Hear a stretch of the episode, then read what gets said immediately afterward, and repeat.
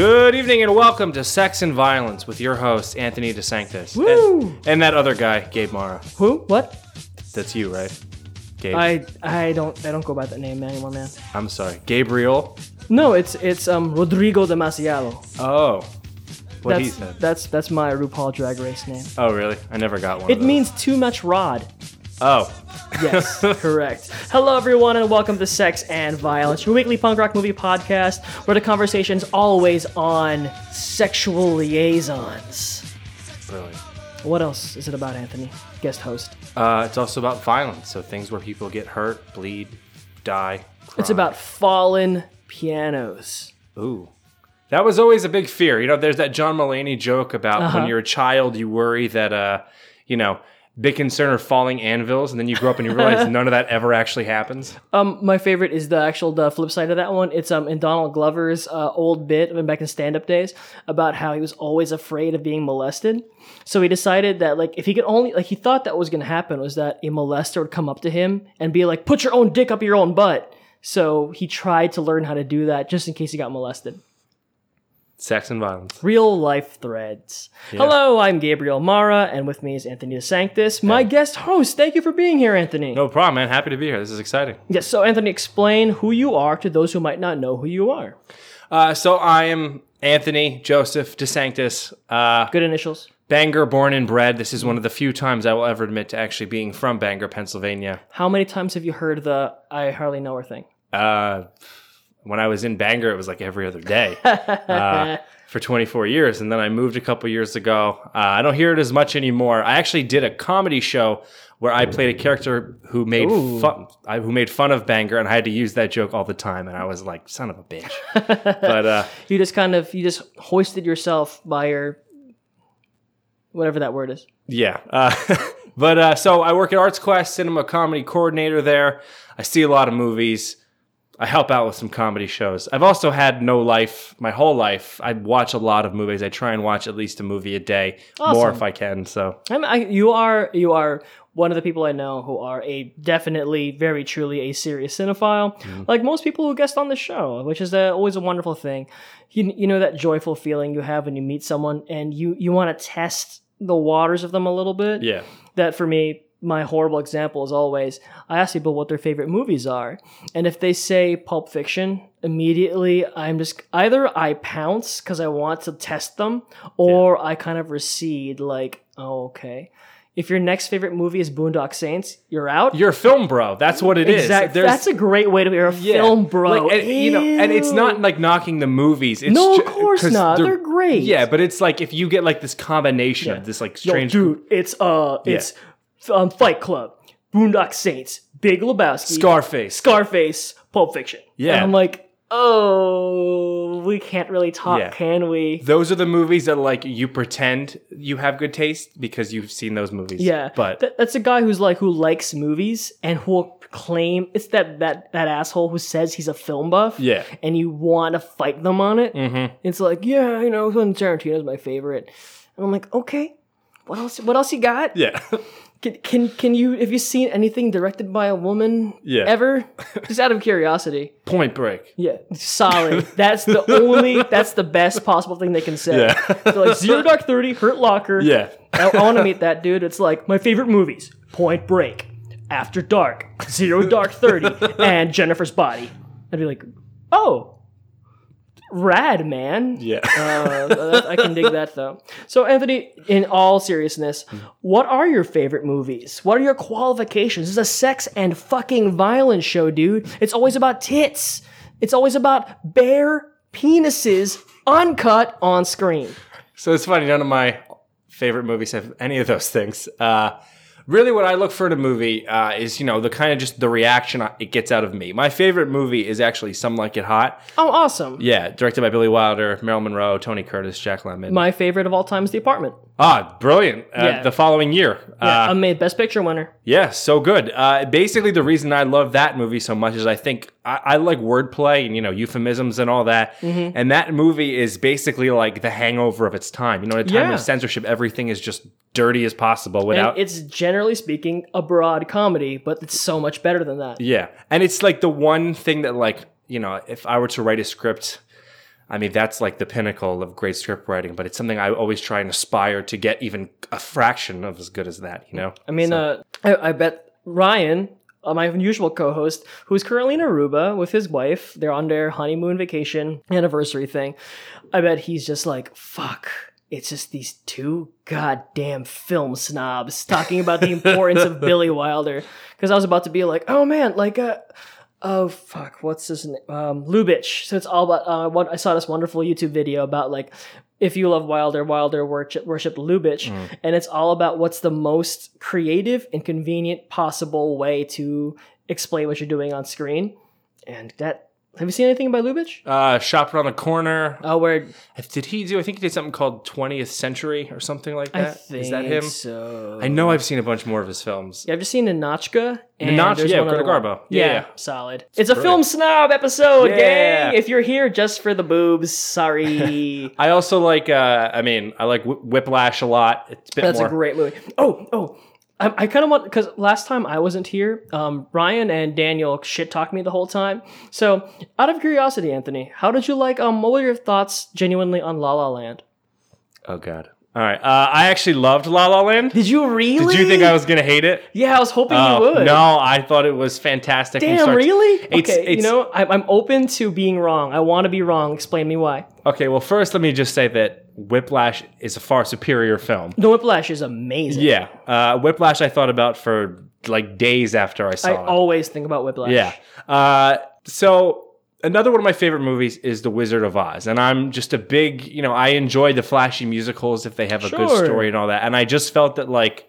La La Land was kind of a reminder of the magic of cinema to me, and like you know all the the great that we've done in like a contemporary take, you know, like the flashy musicals and all that. It also paid homage to Rebel Without a Cause, which is another one of my favorite movies. Uh, but yeah, like I left feeling good. I smiled. I, it was it was enjoyable. I mean, okay, so Uh huh. I I'm smiling like this is my Pulp Fiction smile, my Jackal smile. oh god. All right, so uh, I did think it deserved Best Picture over Moonlight. Did you really? Yes, but it was not the movie I thought should have won Best Picture that year. That Interesting. Was, that was Hacksaw Ridge, actually. Oh, I honestly, I really wanted to see that, and I just let it fly over my radar because I heard it was good, but not worth my time. So I was actually a big Hacksaw Ridge fan. Uh, I think that's the movie that should have won Best Picture that year, and I I fully acknowledge that Mel Gibson is a terrible human being. You know, so is Roman Polanski. Yeah, but as an artist, as a director, Mel Gibson's fucking brilliant. Mm-hmm. Like, I mean, all, all of his movies are kind of these like, I mean, yeah, they're a bit more like faith based, but they're also like uplifting at the same time. but Nothing also, wrong with that. But also like violent as hell. You know what I mean? And like, I just left that movie like, wow, this really happened. This was great. You know what I It, mean? it looked really good. I just I caught it for like literally no reason. Oh well, you It's one should. of those things where I'm like, oh, that's playing. Ah, I could be playing The Witcher right now. Okay, well, I so I'm I'm pretty sure I'm wrong. I really got to see it at some point. But uh, but yeah, La La Land.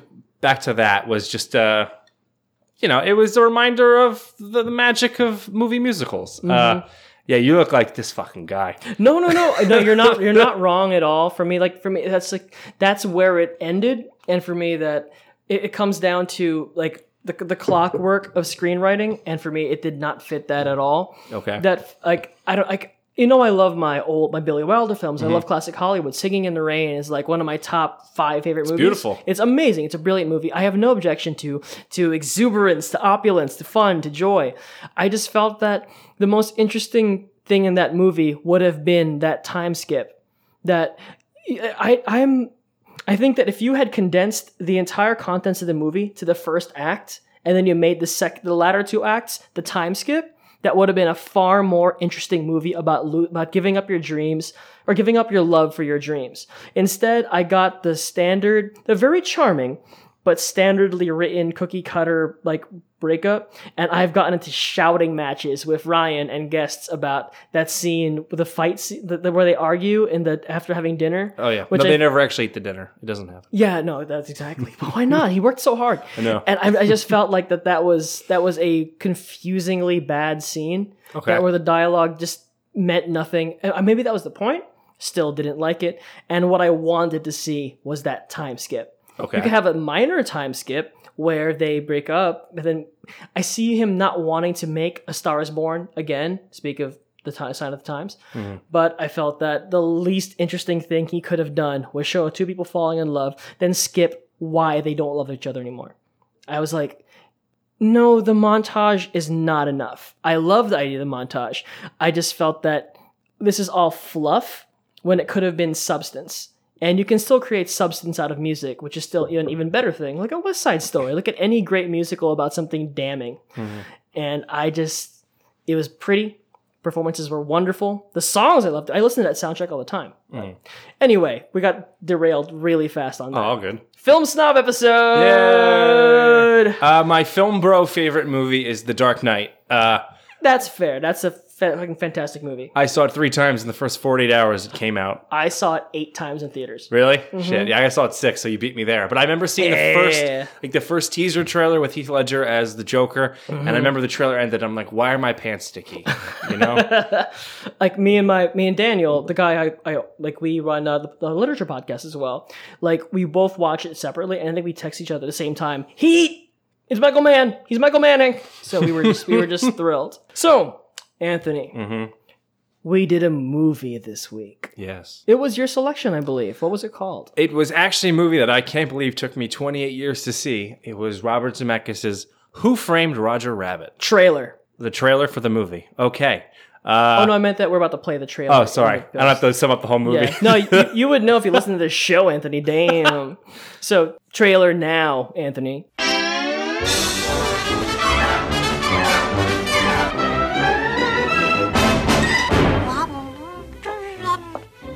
Mommy's going to the beauty parlor, darling. But I'm leaving you with your favorite friend, Roger. He's going to take very, very good care of you. Because if he doesn't, he's going back to the science lab.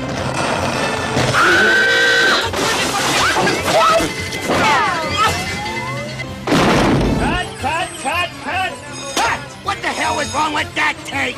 Nothing with you, baby Herman. You were great. You were perfect. You were better than perfect. Just Roger. He keeps blowing his lines. Roger, what's this? A tweeting bird. Eating bird. Roger, read the script. Look what it says. It says rabbit gets clunked. Rabbit sees stars, not birds. Stars. Can we lose the playback, please? You're killing me, killing me. For crying out loud, Roger. How many times do we have to do this damn scene? Raoul, I'll be in my trailer. Taking a nap. Excuse me, Please, Toots. Raoul, I can give you stars. Just drop the refrigerator in my head one more time. Roger, I kept on your head 23 times already. I can take it. Don't worry about me. I'm not worried about you. I'm worried about the refrigerator. This is the tale of an up-and-coming movie star named Roger Rabbit and a down-and-out private detective named Eddie Valiant. Ooga booga. Every moment they were together ah! was a new adventure in trouble. Hide me, Eddie. Please. It's a motion picture about friendship, Get easy. Please, Eddie. Don't tell me out. You're making a big mistake. love, compassion, Well, I'm, I'm, I'm sorry I yanked your ears. All the time you yanked my ears. murder, Marvin Acme. The rabbit cacked him last night. Remember, you never saw me. sex, I'd do anything for my husband, Mr. Valiant. Anything. and violence.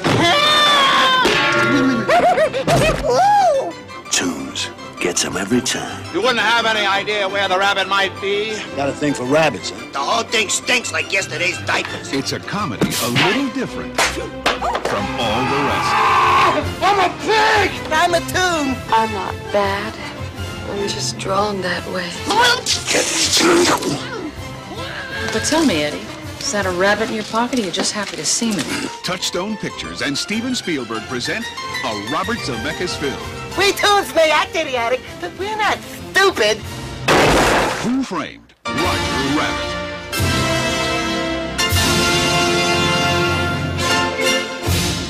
Great trailer. I mean, I, I I haven't seen it. I don't think I've ever seen that trailer. To be perfectly honest. No, neither have Um. So this is your this was your first time seeing Who mm-hmm. Framed Roger Rabbit. Yeah. Oh well. Uh, we'll start with what is this movie for someone who hasn't seen it, and then let me know what are your thoughts on this fucker. So, I mean, like I was reading into like the history of the movie and like the success of the film. And Go for it. It was a big hit when it came out, and this was at a time in the '80s when, like, you know, Disney is the huge monster that it is again now, but like mm-hmm. in the 80s, it was kind of at like a, it was kind of declining, you know? Um, Uh, what year was Little Mermaid? 89. I think this was like yeah, it 80. was right before. Yeah. So, like, you know, seeing the Disney characters and the Looney Tunes together was a big deal, but it wasn't like, I think if, if it was done for the first time today, I think audience might go a bit more ape shit for it, you know? Yeah.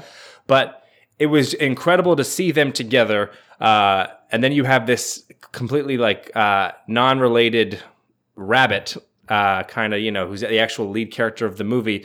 But at the same time, you couldn't make this movie today because the movie has a lot of sex and violence in it. Hell yeah. And like, I mean, Jessica Rabbit on her own, man. yeah, like, no, there's no fucking chance, Lance. Like, it's uh, like there are so many focus shots where it's her breasts or Yeah. her butt. Yeah. it's absurd. Yeah, and there's parts of the movie where Bob Hoskins talks to Jessica Rabbit and his love interest. That wait, she's a waitress, I think. Yeah, she, fun fact, is Zhora from Blade Runner.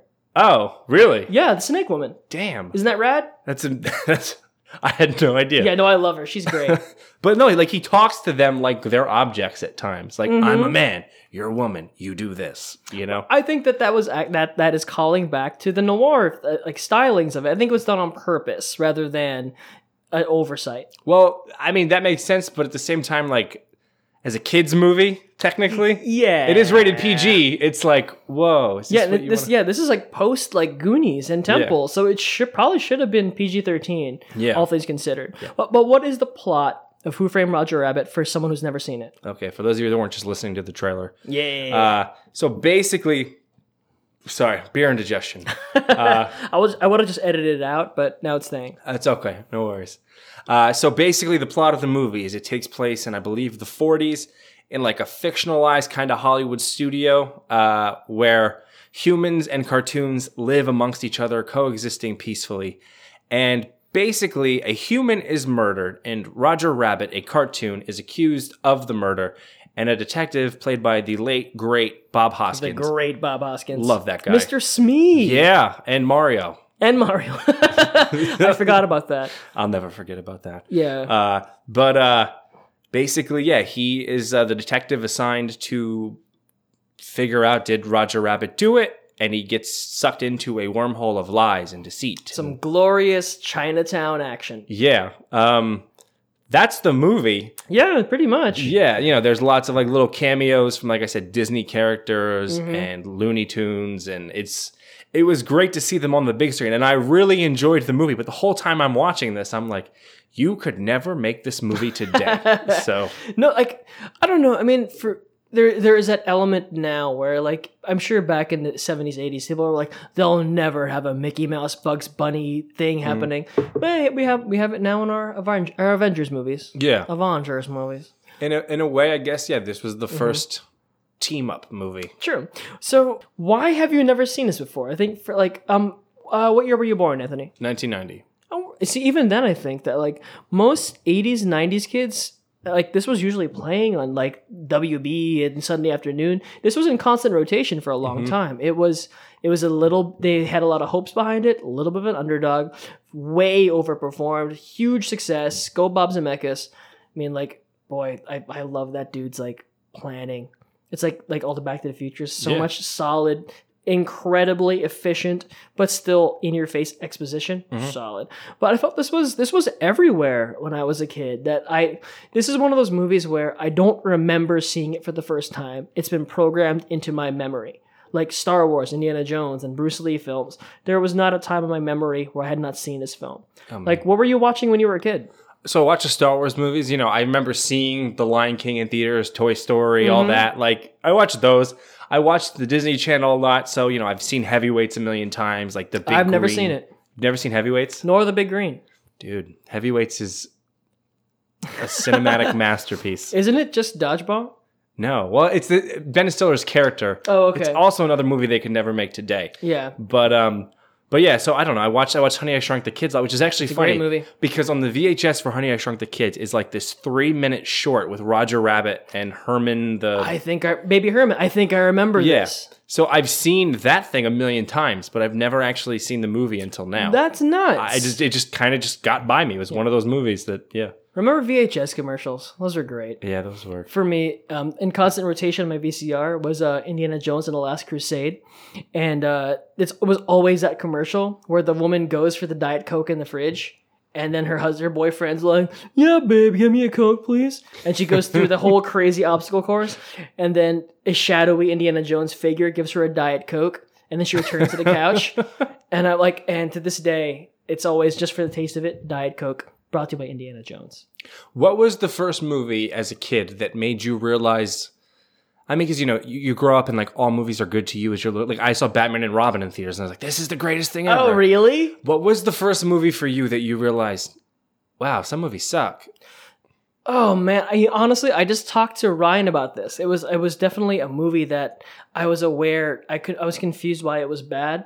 It wasn't a Batman thing because it should have been. Because I rewatched Forever um 10 years after it came out and was horrified.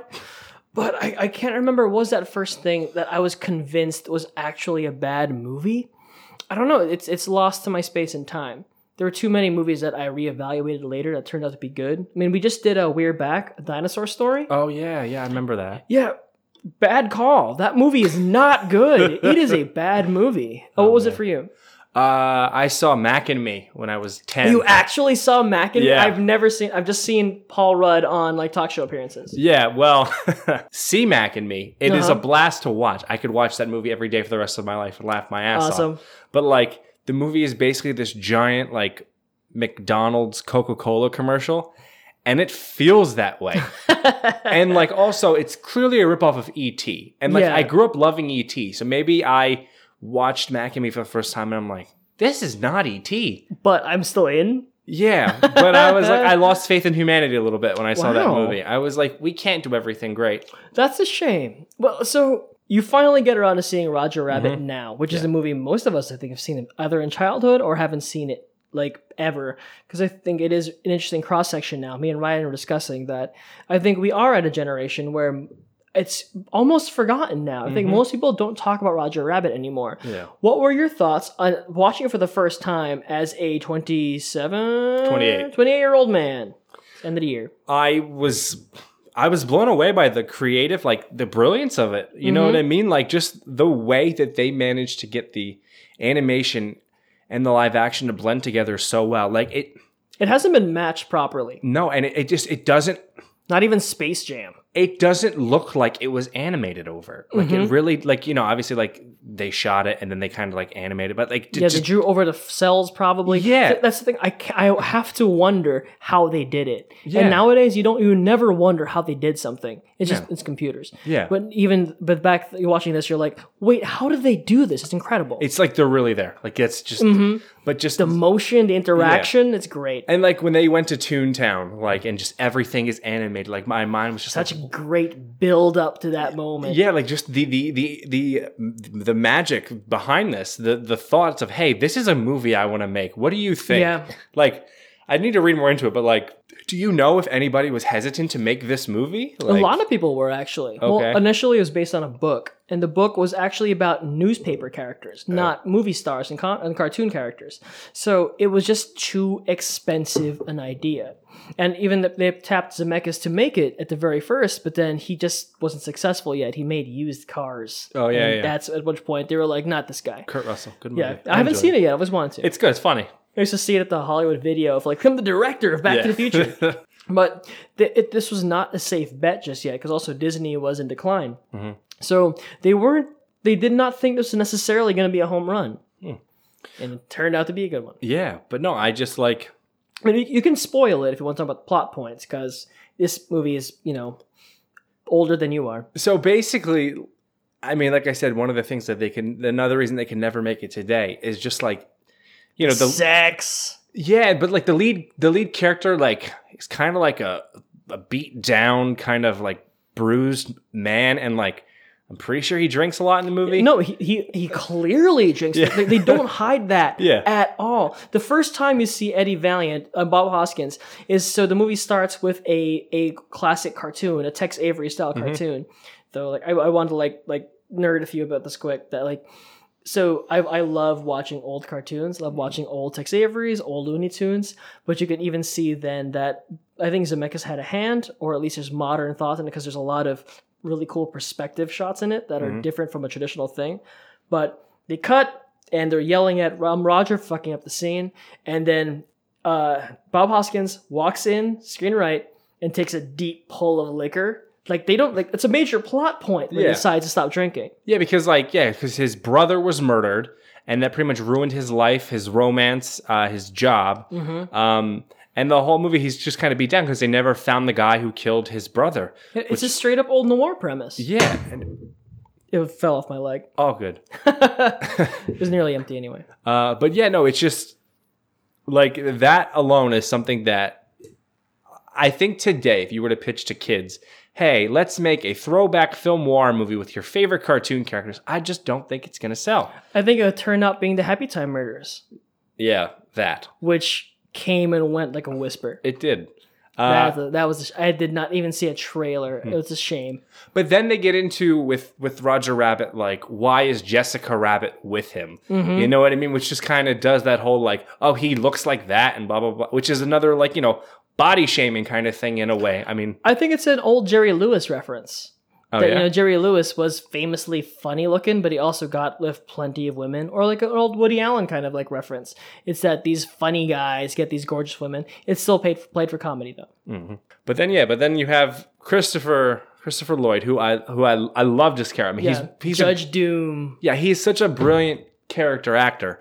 Um, but then in the end, like the reveal of of the fact that spoiler alert, he is the one who killed uh, Valiant's brother, Mm-hmm. and like you never fully see him as a tune, which yeah, to me it's just actually it made it more frightening almost. Mm-hmm. You know what I mean? I have been known to do a very good Judge Doom impression.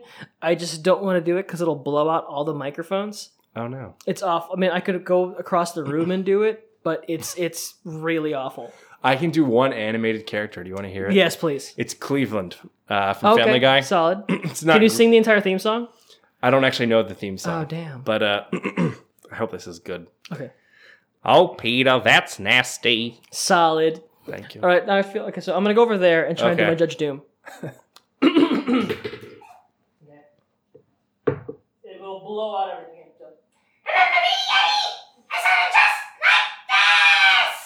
Help! I'm about to be murdered. Yeah, there you go. oh man. I believe that impression is why Ryan Snyder is friends with me. Oh man. Right. So, the- um, so clearly you like the movie. I did. Yeah. It was. I, I would watch it again. Like I'm. After I watched, it, I was like, I can't believe I waited 20. Yeah, I really to can't watch- believe it. It- Like this is a touchstone movie for me that I lo- like. I, I weirdly enough, there are two movies I watch while I'm doing my laundry because these are like my bizarre comfort films. Mhm. Like like ones I know inside and out, and they have a weird frequency in my brain that indicates fold, eat food, watch, and it's this one and Kramer versus Kramer for some reason. I love Kramer versus I Kramer. fucking love Dude, Kramer versus Kramer. So man. good. That movie's amazing. Oh yeah. Um, that might be my movie, uh, midnight movie club pick at some point. Ooh. So you got to join us for that. I will definitely join you for that. I one. like I lo- I feel like it's my obligation to bring in like quiet dramas because everyone else does like like ballsy stuff. I saw that Steve Boss in Zulu. How was that? Oh god damn, that movie was frustrating today. Shit. like it was kind of it was well it was incredibly well made, but I am really not into movies about the oppressors as heroes anymore. Mhm. Bad timing, man. I don't I do not want to see like, oh yes, the heroic British versus the savages in their own home. You're the invaders, you Michael Caine motherfuckers.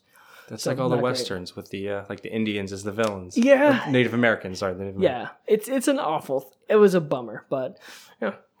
Oh well. But, uh, but yeah, Framed Roger Rabbit. I would totally watch it again. Actually, I am going to because I You bought the definitely should. I bought the Blu-ray for like five dollars on Amazon. Which Oh is, shit! Yeah, it was the only reason I was like, I gotta watch this. It's five dollars. Might Mhm. as well get around to doing this.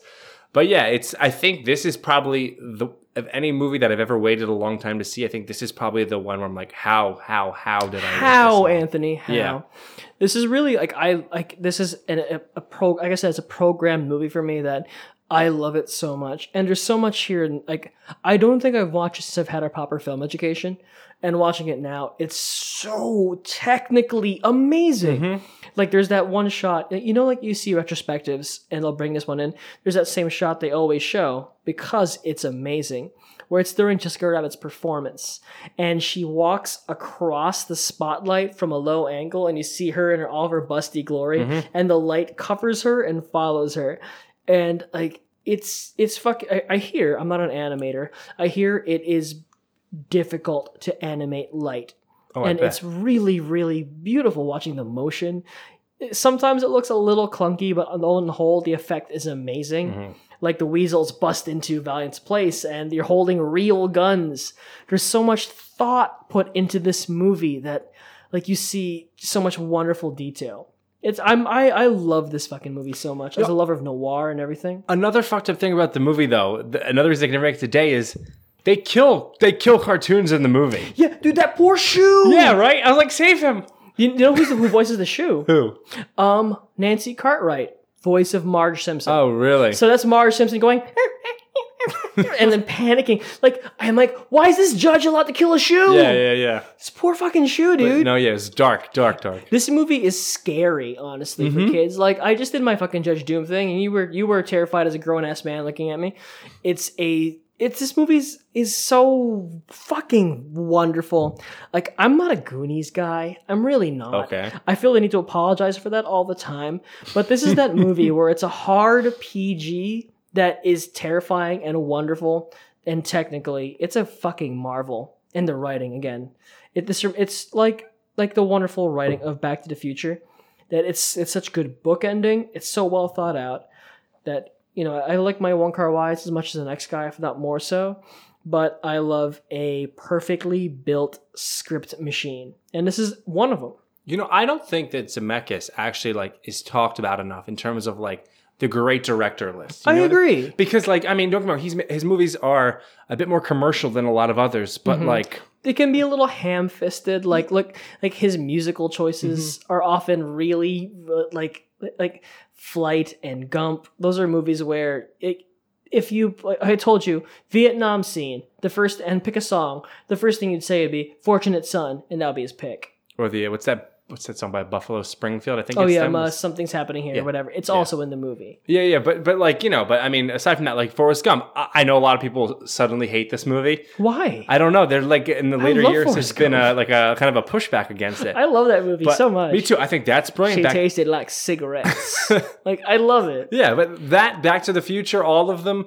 Uh, what Lies Beneath, I think, is great. that's a great yeah. movie Castaway, I love. Like, Yeah. I mean, even i still love castaway even Contact, I'm a fan of. You So, know, I remember loving that movie when I saw it for the first time as a kid on VHS. That's a good movie. yeah. Even I, I, what you saw me watch this for the first time that day, Romancing the Stone. Yeah. I enjoyed I the forget hell. that's him. I enjoyed the hell out of that movie. Mm-hmm. So he, he's a perfectly commercial and smart director. Yeah. that- like, boy, I, I challenge anyone to pick a movie in the last 10 years that's as tight and like tightly made as any of the Back to the Futures mm-hmm. because they're incredible. Like, just the, the, the sheer foresight alone. Like, if, if you want to consider a director who considers everything on frame at all times, he's one of them. yeah, definitely. It's just that people want to shit on him because of like Polar Express. Mm-hmm. His, his noted failures have been big failures, but he's an incredible director. Yeah. Um. So Anthony, we've been talking about this long enough. Clearly, you love it. So we'll do our um tried and true sex and violence tests. Okay. you ready? Yeah. I will administer them. Normally, I make Ryan administer them, but then he's in Aruba, Bahama. He's whatever coming on Pretty Mamas. No, whatever. So, first of all, is the bar test. Okay. Anthony, it's a beautiful autumn day. You have your day off. It's like 4 p.m. It's you know, you for some reason you're just wandering around town, you're chilling out, and you see a bar, open windows, cozy. It's the right day for a drink. You sit down at the bar, and you see Who Framed Roger Rabbit is playing on the television. The bartender goes, uh, what, what are you having? What do you order, and what do you do? I order Sam Adams Okay. because I'm a big Sam Adams person. And Solid, then, solid. And then I say, oh, hey, turn up Who Framed Roger Rabbit. Mm-hmm. I get it. So you're just gonna stick around and enjoy? Yeah. I mean, you'd be wrong not to. I'm easily entertained by what's on the TV. I can So, dig it. Yeah. For me, like it's too many bars I've seen. Go ahead and grab your beer, man. I don't know. Too many bars I've been to. I I, I I'm a bartender. I fucking hate how many bars play only ESPN or CNN or Fox News. I can't fucking stand it. It drives me bonkers. Wait, there's Fox News at bars? That's yeah, a thing? At my bar in Allentown, Pennsylvania, one TV plays CNN, the other plays Fox News. It's incredible. It's a Alright. fucking drag. And for me, it's like white noise. I'd rather not have it if it's gonna be there. I might as well play nothing, play something of substance or nothing. And my favorite bars in New York, I still have several favorites that will just have Netflix going and they'll ask what people want to watch next. And that's that's fucking heaven for me. Have you been to Videology in Brooklyn? No. Um, Videology is in Williamsburg, mm, obviously. It's this amazing bar that's also a small mini theater in the back. No admission. You can just enjoy. It's also a video store.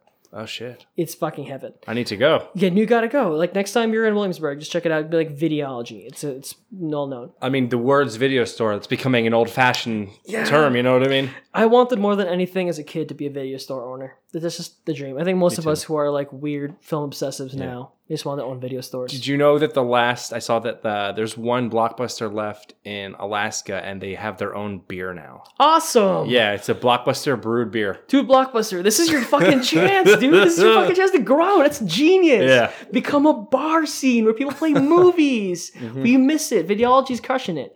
So for me, I walk into a bar and I see Roger Rabbit's playing. I'm not leaving for two hours. I'm there. I'm gonna ask the bartender, "Did you put this on?"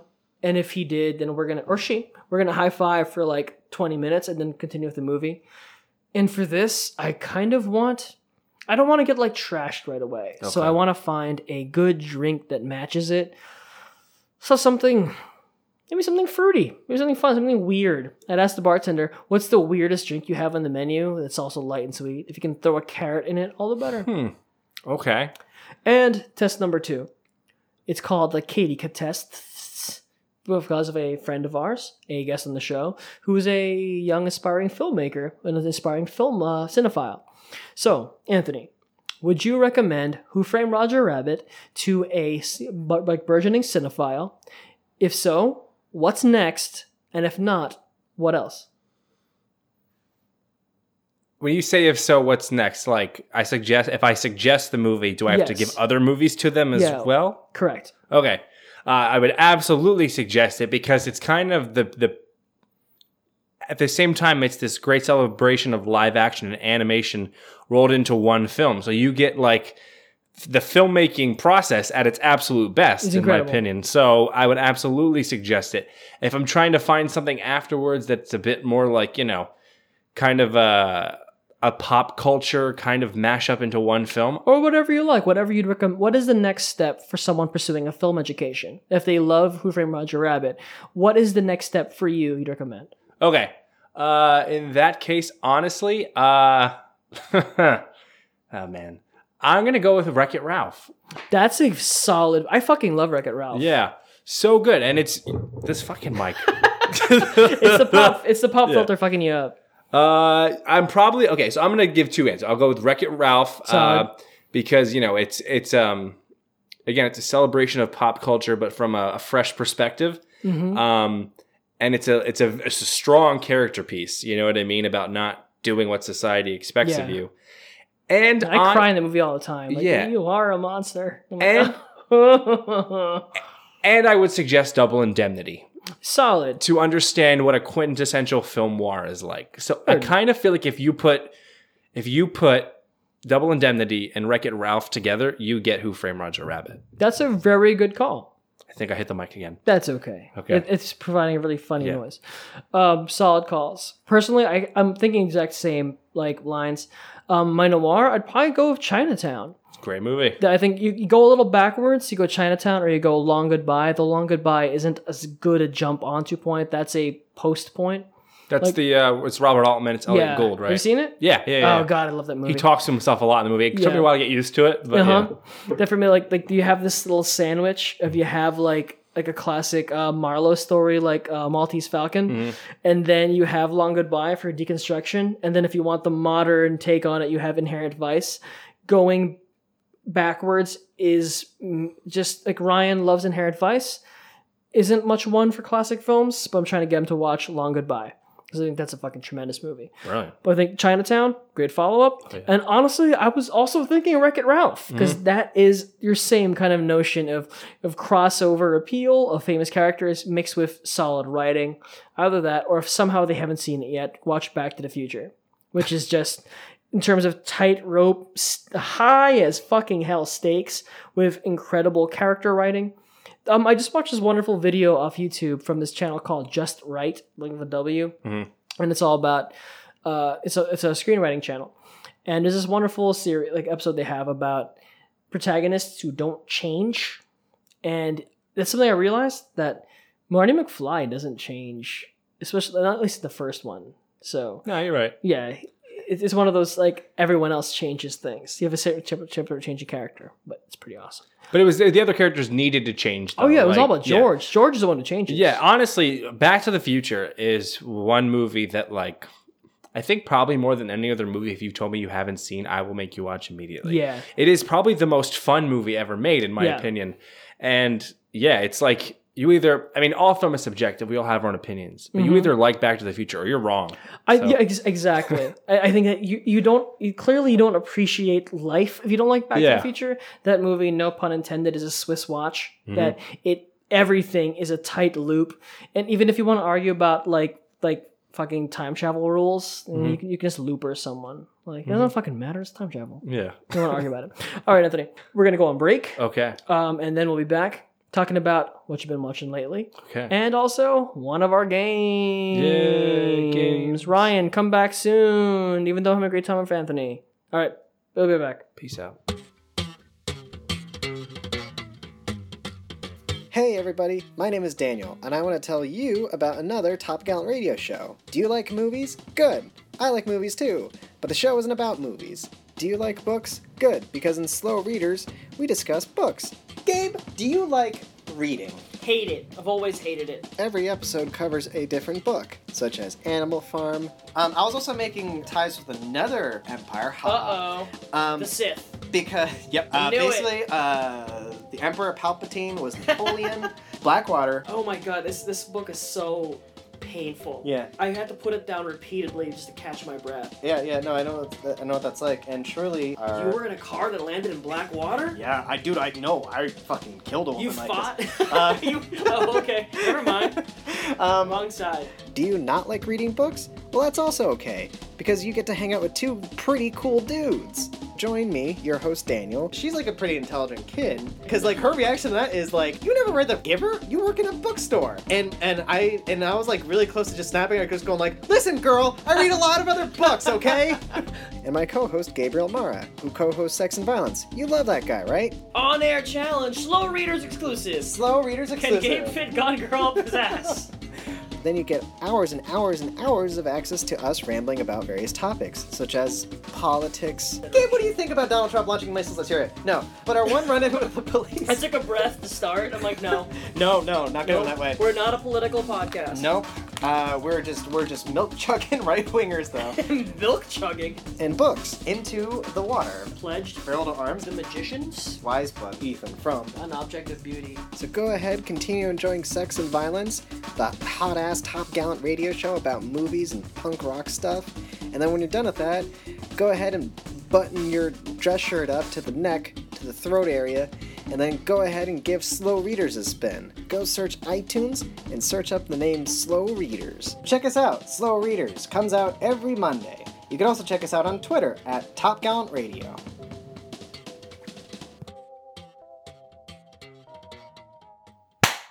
I almost clapped you. Oh, go ahead if you want. I would never deprive you of a clap. I have the clap. Uh oh, just like Russell Brand. Yeah. Get him to the Greek.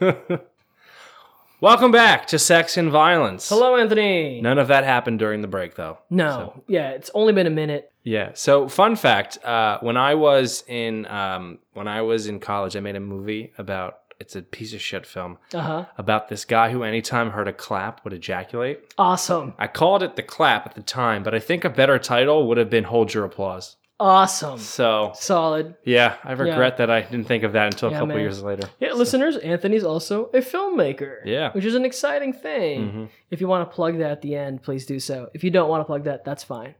I can plug that. Yeah, very few people have seen the few short films I've made for school and otherwise because I am uh I'm ashamed of them. Yeah, the ones I made in college, I'm ashamed of too. So Yeah. it's okay. It's okay. I mean, Edgar Wright was ashamed of his movies. Yeah, I got better. Yeah. I love that movie so much. God damn it. All right. So it's time for a quiet segment that we do, especially when there's not much to talk about, especially when we have a new guest. Anthony, what you been watching lately, bro? So what have I been watching lately? Mm-hmm. Uh, today I drove to Bryn Mawr Film Institute to check out this film from Israel called The Cake Maker. Uh, it is Israel's official submission for Best Foreign Language Film this year. Uh, it's also told partly in German, told partly in German and in English. Cool. Uh, basically, it is the story of this German cake maker who one day uh, a Jewish man walks into his bakery, and the two strike up a uh, a romance. Uh, he is, but this uh, this man is married uh, with uh, a wife and a child, and their affair goes on for a year. And then the man is killed in a tragic accident. So the cake maker goes to Israel to meet the wife and son out of just sheer curiosity, and kind of gets mixed up with them, and kind of falls for the wife. And it's Oh. yeah, uh, Honestly, that sounds is it was it well first of all, was it good? it was great. Um is it a contender for best foreign? I think it could be. Yeah. Mm-hmm. Um, I've seen. I mean, What won last year? what won last year? Uh, Is that a, a, a an amazing woman? or whatever? Fantastic Woman. Fantastic woman. Yeah. I was very underwhelmed by that. To be perfectly honest. Really? Yeah, I thought it was. I thought it was really good. I think stylistically it was incredible, Mm-hmm. but on the whole, I kind of walked out like, I enjoyed it, but the film I thought was best last year was uh, In the Fade, which was not even nominated. that's a shame. I don't know what that one was. But uh, I've seen like. f- So there's like 90 countries that submit to this, Mm-hmm. and like you you could go online and see a list of every uh, country submission. But uh, I've seen like six of them. Really? And yeah, uh, I went to TIFF this year, so I saw. oh, awesome. Yeah, so I saw like Colombia submission, Birds of Passage. I saw uh, Sweden submission, Border. Uh, I saw Germany submission, Never Look Away, which is from the director of The Lives of Others. A whole bunch of Oh, great word. stuff. Dude, I, I love that you're the guy at TIFF who goes to see all the glorious foreign admissions. Like, if it was me, I would have been like, Widows is here. Yeah, uh, but what I hear Widows is great. I hear it's Um, amazing. But uh, I think it doesn't matter really if any of these have a chance at winning because I don't think they do because uh, Alfonso Cuarón's the movie Roma is Mexico's official submission. Oh, f- and- I did not know he had another movie coming out. Oh yeah, look, it's dropping on Netflix though, but it's still like getting like a theatrical release and everything in Dude, places. I've missed him. Yeah, he, this is actually a more like back to his roots kind of thing. It's a very Cool. quiet, personal movie, but it's getting a lot of acclaim for Best Picture. And uh, basically, the way I see it is if you're nominated for both Best Foreign Film and Best Picture, there's no way you can lose Best Foreign Film if you can also get that Best Picture nomination. Yep. So, but again, that's to be determined. Well, Uh, we'll see. Yeah. It's all politics. Uh, in the last couple of days, I watched um, I watched *Romancing the Stone*, also from Robert Zemeckis, which Hell I really enjoyed. Nice, cool, kick-ass adventure movie from the early '80s. Little Michael Douglas and Kathleen Turner. Yeah. A connect to Who Framed Roger Rabbit. Oh yeah, because Jessica Rabbit. Although Mhm. Kathleen Turner is never actually credited for the role. Yeah. yeah, Um, the singer of it is a known rom com star, uh, Amy Irving Mm-hmm. from Crossing Delancey, a perfectly charming rom com from the 80s. yeah. Uh, she was also she was in Carrie. She was uh, Oh, right. She was um the, the friend, wasn't she? S- Sue was that her name? Yeah, whatever. Right. She married Spielberg for a bit and they got divorced. Mm. But uh, yeah, and then I watched for the first time uh, Sex Lies and Videotape. Oh, really? which I loved. That's loved, a great loved. fucking movie. Yeah, Peter Gallagher and Mhm. his fucking eyebrows. I mean, like, I had um, Andie MacDowell is one of my first all time crushes. Like, I love Mhm. her to fucking death. Um, who is the other woman in that? uh, Is her sister? Laura San Giacomo. She's a pretty woman. She was on uh, Oh. Just Shoot Me. Oh, I don't know her. Okay, yeah, I. But, um, you probably know Spader. her face if you saw her. Mhm. But yeah, but no, the movie's great, and it's like you know, it's one of those like quintessential films of independent cinema. Yeah. Like it kind of almost kicked off the whole like indie boom of the late 80s, early 90s. So Mm-hmm. yeah, like that, and your Clerks, Yeah. and your Reservoir Dogs, Mhm. and your Slacker, the four films that exploded Yeah. indie film in the '90s. yeah, uh, But so I'm, I'm I, I love Sex Lies and Videotape. I'm a Mhm. big Soderbergh guy. Mhm. That I mean, he's just the fuck. Have you seen uh, Bubble? I have not seen Bubble. Um, so I I am a like quiet Soderbergh worshiper, Mm-hmm. and Bubble I think is one of his absolute best because it is about extraordinarily boring people having extraordinarily boring conversations that lead up to murder, and then more boring conversations that happen afterwards. But because it's him, it's absolutely hypnotic. It's just uh, like white people problems. Yeah, kind it's, of it's like okay, so uh, we'll, we'll reenact the scene from it. You be um uh, the guy who gets murdered, this tattooed guy, Okay. and I'll be this woman who looks like Margot Martindale. It's like okay. so, tattooed guy. You like uh like going to movies? Movies are cool. I like movies.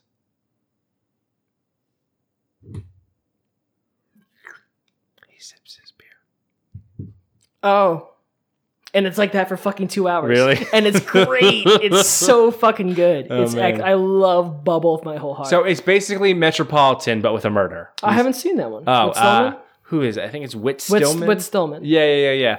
It's essentially just a bunch of twenty somethings in the early '90s that you know. I think they live in the metropolitan part of New York. What if they're rich people? I'm not into it. These are really poor people in Oh. like the Rust Belt. Oh no, yeah, these are like rich snobs. Oh yeah, no, I don't watch them. Okay, They're- I, I hate them. You're not No, it's- missing much. You know, it's these charming, like these these small town folks who want so little and can't even get it. It's such a great movie.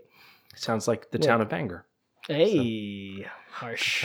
Sorry, Um, guys. anything else you've seen that you've loved this film lately? Uh, what have I seen? Anything sexy and violent? Sexy and violent. I saw Assassination Nation. How was that? You know, so I went to Sundance this year, and Awesome. I missed it at Sundance, but it was the film that had the the the largest uh, studio distribution purchase. Uh, Neon bought it for ten million dollars, and that was the biggest purchase at Sundance this year. Why wouldn't you just call it Assassin Space Nation? Words, I don't know. Like like that's that's like my my like like I hate missing or an awkwardly placed portmanteau. Bums me out.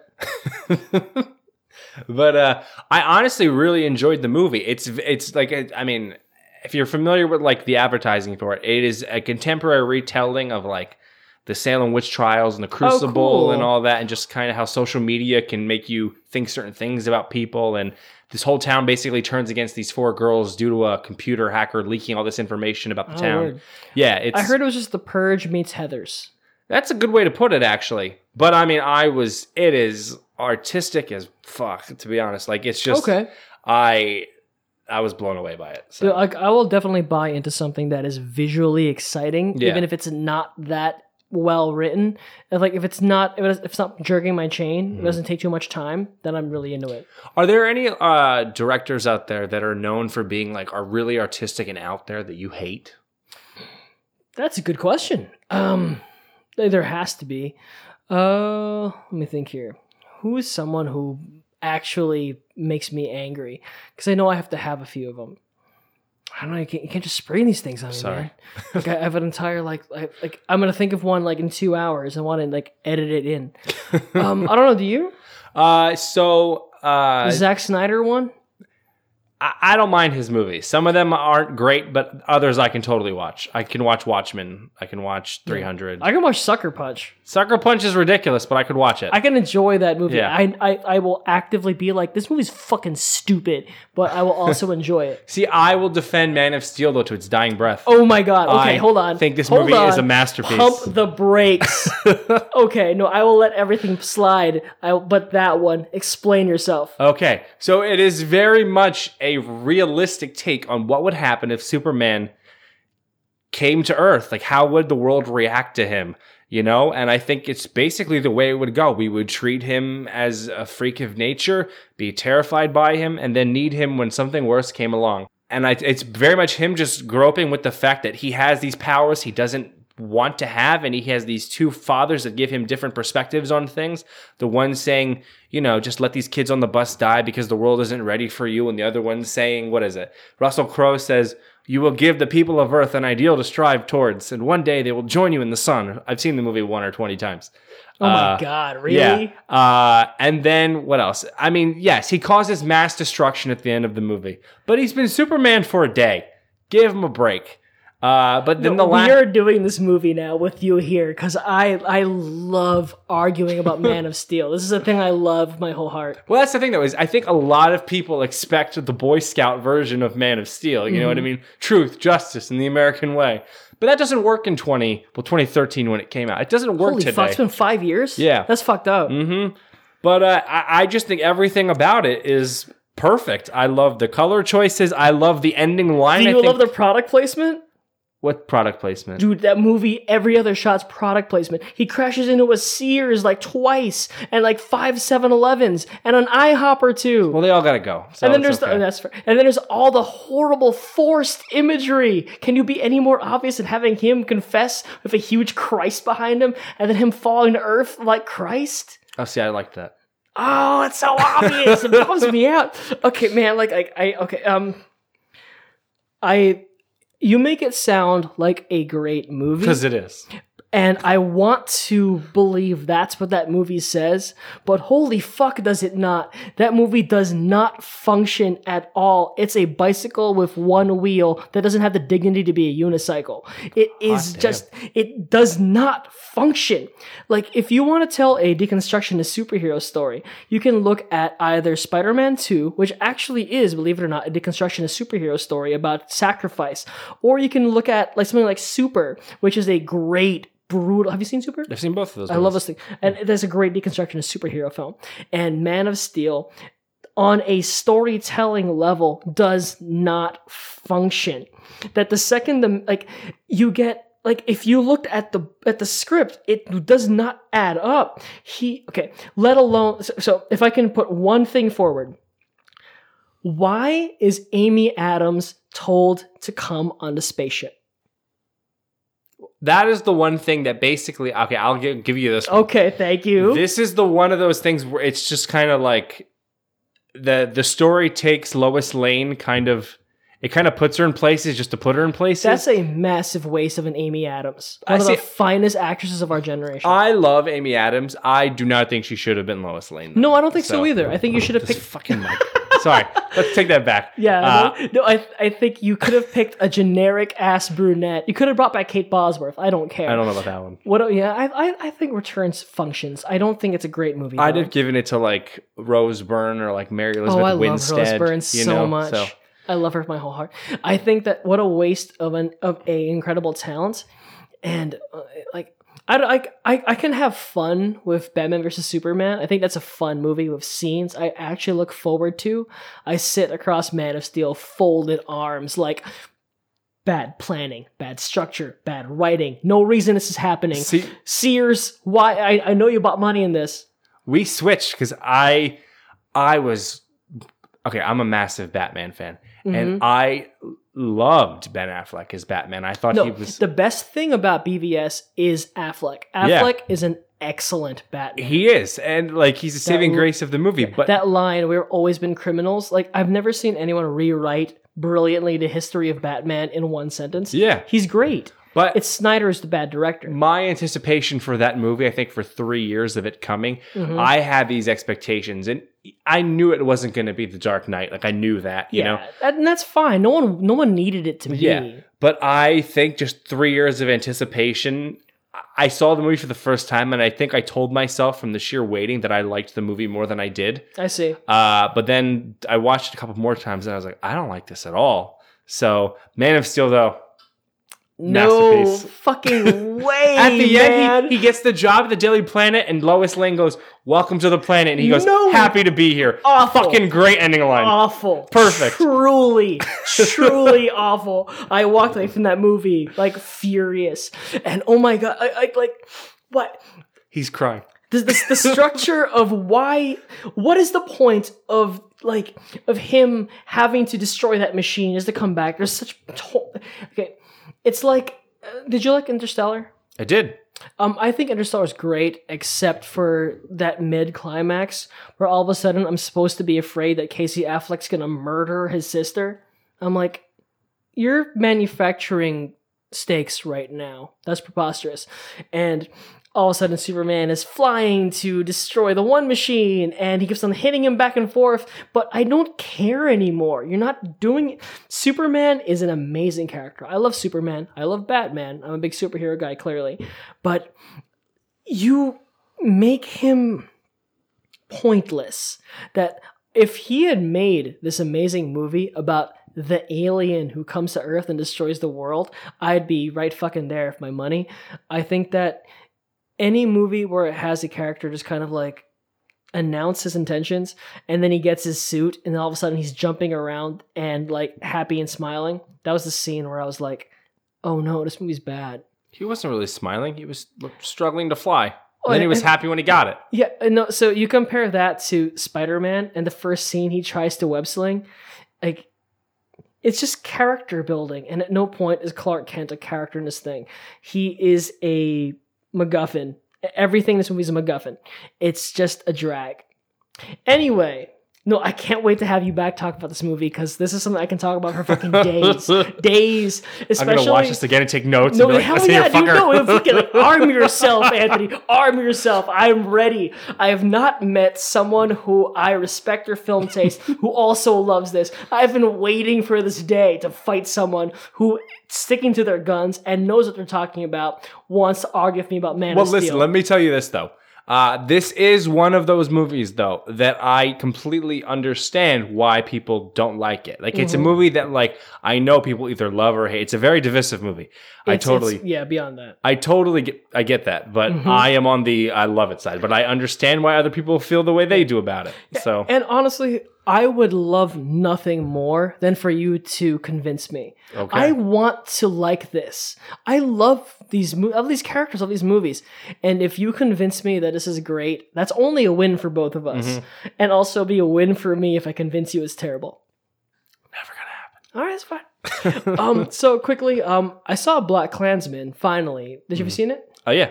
Um, I I was a little wine drunk. Let's be fair. Me and my friend smuggled in a bottle of wine during it, and I really really loved it. It's great. Like I, I it's, it, it's I think it's gonna be my top three of the year. Really? I think so. My number one is unequivocally First Reformed. Like I walked out of First Reformed shaking to my core. Mhm. It's a great and movie. I, I, I holy fuck that I love it. Like I, I go to the theater you work at very frequently. I've seen you there. Yeah, and I sat down, and the second the screen collapsed to four three, I'm like, is this movie in four Mhm. You fucking shitting me, Schrader? and I I loved First Reformed, but I wasn't expecting to love BlacKkKlansman as much as I did. It, like I felt it was a little bit. It's not perfect. It's a little messy at parts. I mean, it has every Spike Lee problem a Spike Lee movie like movie can have, but not even despite that, probably because of it, I think it's amazing. Like it's so entertaining. Mhm. It's so much fun and not really a spoiler because today, but um so like Ron Stallworth, um young Denzel, uh he finishes his mission and it's kind of happy times, you know, as, as happy as it can be. And my friend Ethan Parkinson was just like, wait, this isn't how the movie ends, is it? And I'm like, no, hold on. And then it ends if the montages it does, and you want to throw up because of how it goes. It's, it, I fucking loved it to death. hmm Like, I, I, I don't know what my top five of the year, top ten of the years are so far, but it's there, buddy. I, uh, so what's you said top three? Do you know what your third movie was? You said First Reformed, BlacKkKlansman. Um, I'm not sure yet. I, I honestly, this hasn't been a year where I've been head over heels for a lot of movies. Yeah. I, I like like last year, it was a real fight for me. That you know, it was uh like really uphill. Like I mean, Blade Runner came out last year, but I, I think the only movies that come to mind that I saw in theaters that I walked out wowed by. I mean, maybe Avengers will squeak in at like 10 Mhm. because it's the stakes don't matter. Can't be dead if have a sequel. But I um initially I was really really hesitant to like Crazy Rich Asians because of all the historical importance to me as an Asian. I I talk about this in a previous episode, but um I think that's to that might be number 3 for me Really? because that like at first I love a good rom-com anyway, Mhm. but my first watch, I was like, it was good. I'm really glad it happened.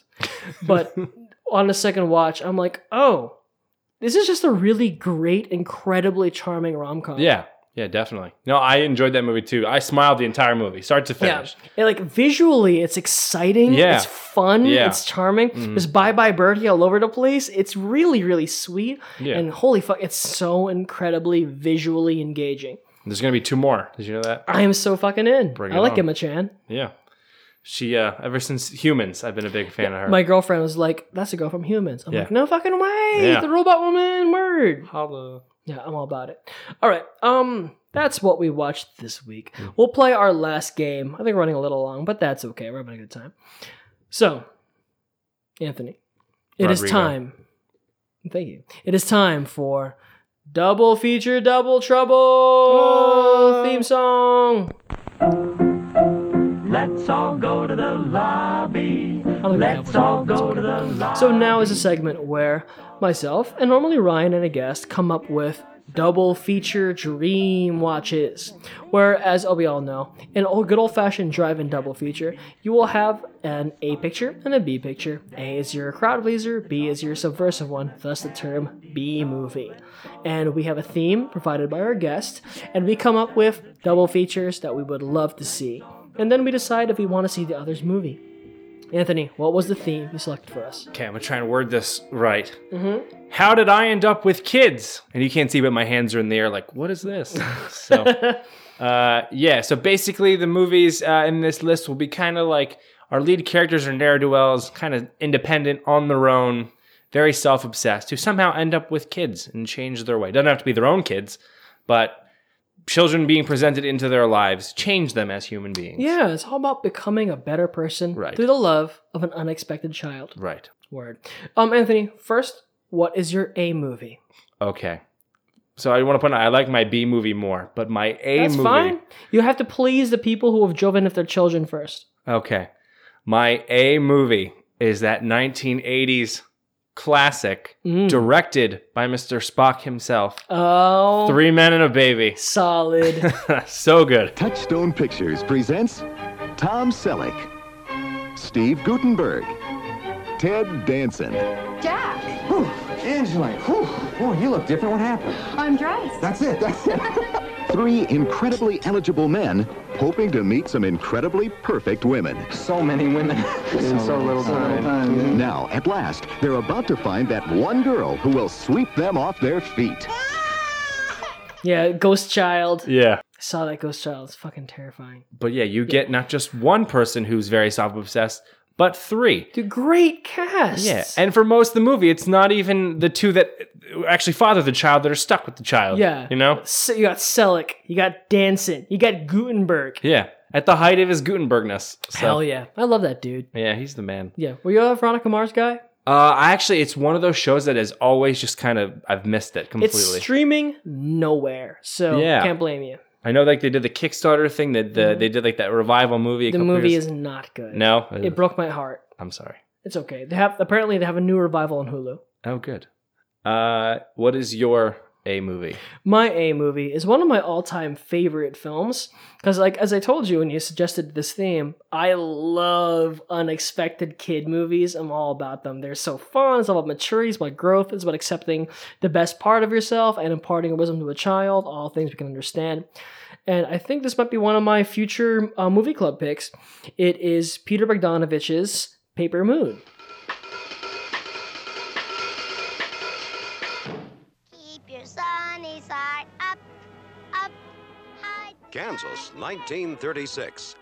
Out of the darkest days of the Depression comes the adventures of two unlikely con artists, Mose Pray and his companion, Addie Loggins. Ooh. Um, Paper Moon is a black and white film from the 70s. I forget the exact year. Um, It's like 73. 73 is Yeah. right? So it's about Ryan O'Neal and his real life daughter, Tatum O'Neal. Um, Ryan O'Neal plays a grifter in Dust Bowl era America in the 30s, and how he discovers he may or may not have a daughter of a dead woman. The two of them go on the road playing con games. And it's it's a gorgeous movie. It's visually Mhm. beautiful and it's incredible. It's one of those vignette movies where every act is a different movie but it's perfectly okay. It works perfectly.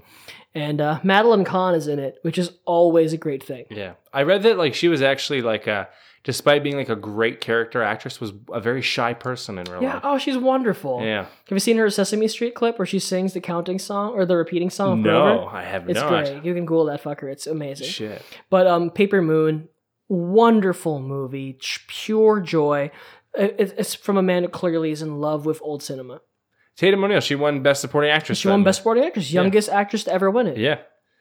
And Anthony, Okay. what is your B movie? What is the movie that you're not sure if people are going to stick around for, but you'd love them if they did? Uh, I think you should stick around for this.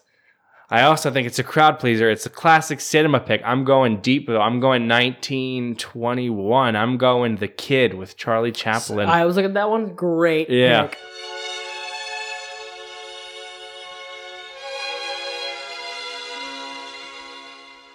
Honestly, like, if you could stick around for a silent movie, like, you get so much out of no words. And there's that scene. Sorry, I'm spoiling part of this. but uh, basically, Charlie Chaplin plays a tramp. Uh, the tramp. Yeah, there is a woman who has an illegitimate child and uh, somehow ends up, I forget if she gives it a, if she loses the child or, hold on one second. Oh, that's my brother. Hi. How are you? We're recording a podcast. You want to join us? Hello. All right, I can dig it. My brother just came in.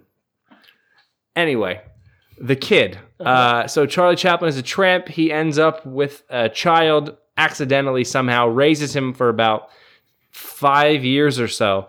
And basically, they do tramp like things together, similar to Ryan and Tatum O'Neal. Mhm. Um, but you know, their relationship is pure. It's beautiful. It's Jackie Gleason, isn't it? It's now it's Jackie Coogan or Cooper? Jackie Coogan, not Gleason. Yeah. This? Uh, but then, yeah, there's that scene when the, I guess, the social services of the time take the kid away from Charlie Chaplin, and the little kid cries for his father, Charlie Chaplin, and it is a heartbreaking scene. It is tragic. It, Mhm. it just it rips you apart, but it ends. It ends well. Um, but yeah, definitely see it if No, you I can. did- I'm a huge Chaplin fan. Oh, he's I've, like my whole life, I've loved him to death. I've been I've been begging my girlfriend to sit. Like my she went to dinner with my parents, Mhm. and my, my dad, who inf- informed a lot of my taste, clearly was kind of he was he was like, here, take our Chaplin movies, watch them, and report back to me. so I've been trying to like I've been begging her like, okay, all we have to do is get through Gold Rush, City Lights, and Modern Times, and we're just gonna enjoy it. It's gonna be great. Instead, we play video games or watch The Americans, which is a fair trade off, but she's missing out. Mm, definitely, She's wrong. Yeah. And my B pick is another one of my all time favorite movies. Again, I love this genre. It's a hilarious one. It's fairly recent. Ryan and I absolutely adore this thing because it's super charming, racist, awful. It is Clint Eastwood's Gran Torino. Oh my god. What the hell these Chinese have to move in this neighborhood for?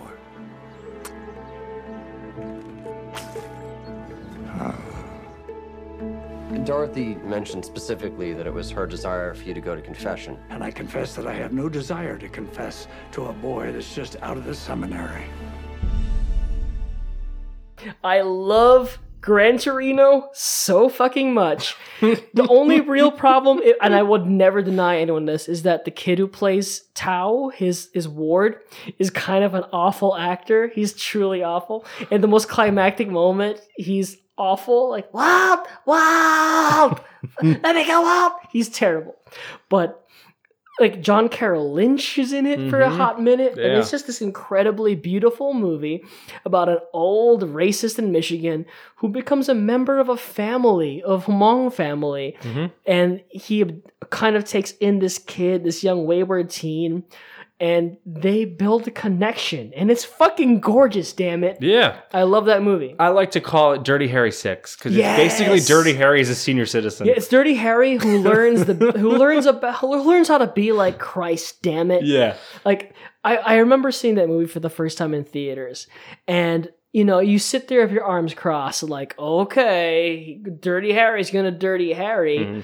And then it's secretly all about being a good Catholic. Mhm. That he sacrifices himself for the good of everyone. And it's fucking beautiful, god Yeah. damn it.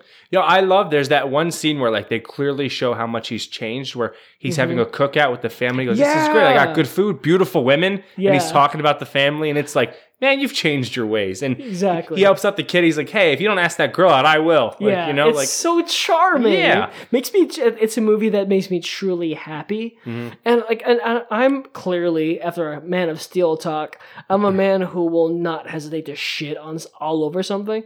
So when a movie makes me truly happy, it's just something else, and that's Gran Torino. Hmm. So the final question, Anthony, would you be down to watch my double feature? hell yeah, Yeah, and I'd watch yours. That'd be fucking rad. It's brilliant. If I heard that those are playing in movie theater, like at a drive-in at old Becky's, I'd be fucking there in a heartbeat. Sounds great. Rad. So that's our show for today. Anthony, thank you for being on our show. No problem. Happy to be here. Do you want to do any plugging for us? Uh, so uh, come to uh, the SteelStacks, come to ArtsQuest, see our movies. We got a lot of cool October stuff going on. Um, next week we are playing a free screening of Frankenstein. Awesome. Uh, on the 24th, we're doing Nosferatu with a live piano player in front of the movie. I love that. On October 31st, we're doing freaking Ghostbusters. Uh, Solid. A lot of cool stuff. Uh, Ryan will be fully erect upon hearing that. Brilliant. Uh, also, I make films with Sycamore Street Studios, sycamoreststudios.com. You can see some of our shit work and some of our good work on there. Hey. Uh, so please check that out. Also, uh, watch Man of Steel and learn its brilliance. Oh god, no, we are having a rematch. I can't fucking wait, dude. I'm gonna bring Daniel and anyone else who wants to fight. We'll have a fucking battle royale. I can't wait. Oh my god, I'm so excited. Can we just like record us watching the movie and doing a commentary? comment- It's gonna be screaming. We're gonna get shit faced. We're gonna see. We're gonna yell about it. Honestly, I think that'd be a great like bonus feature. Um, ladies and gentlemen, please check out the other Top Gallant radio show. This is a Top Gallant radio show, by the way. Fuck you, Danny. It is uh, Slow Readers, where Daniel Gonzalez and I discuss books and only books, never ever anything else. Ever, I promise and I swear. Um, besides that, please rate and review this show. We're a good show, right, Anthony? Hell yeah. Or you've never listened to us before, you asshole. I Check us fun. out. It'd be great. So um, you had fun with us now. So um, give us a review. Um, here is five seconds to do it. You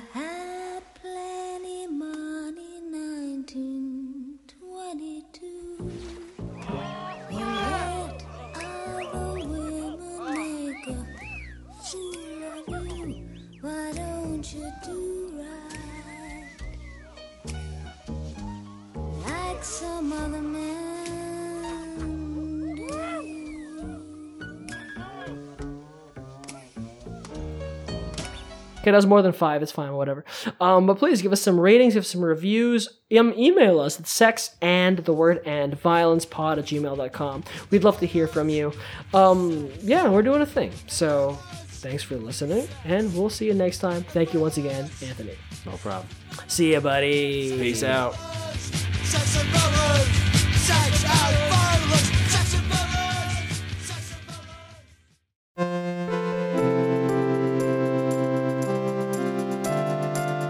This has been a Top Gallant Radio production, executive produced by Daniel Gonzalez and Gabriel Mara. For more shows and information, go to topgallantradio.com.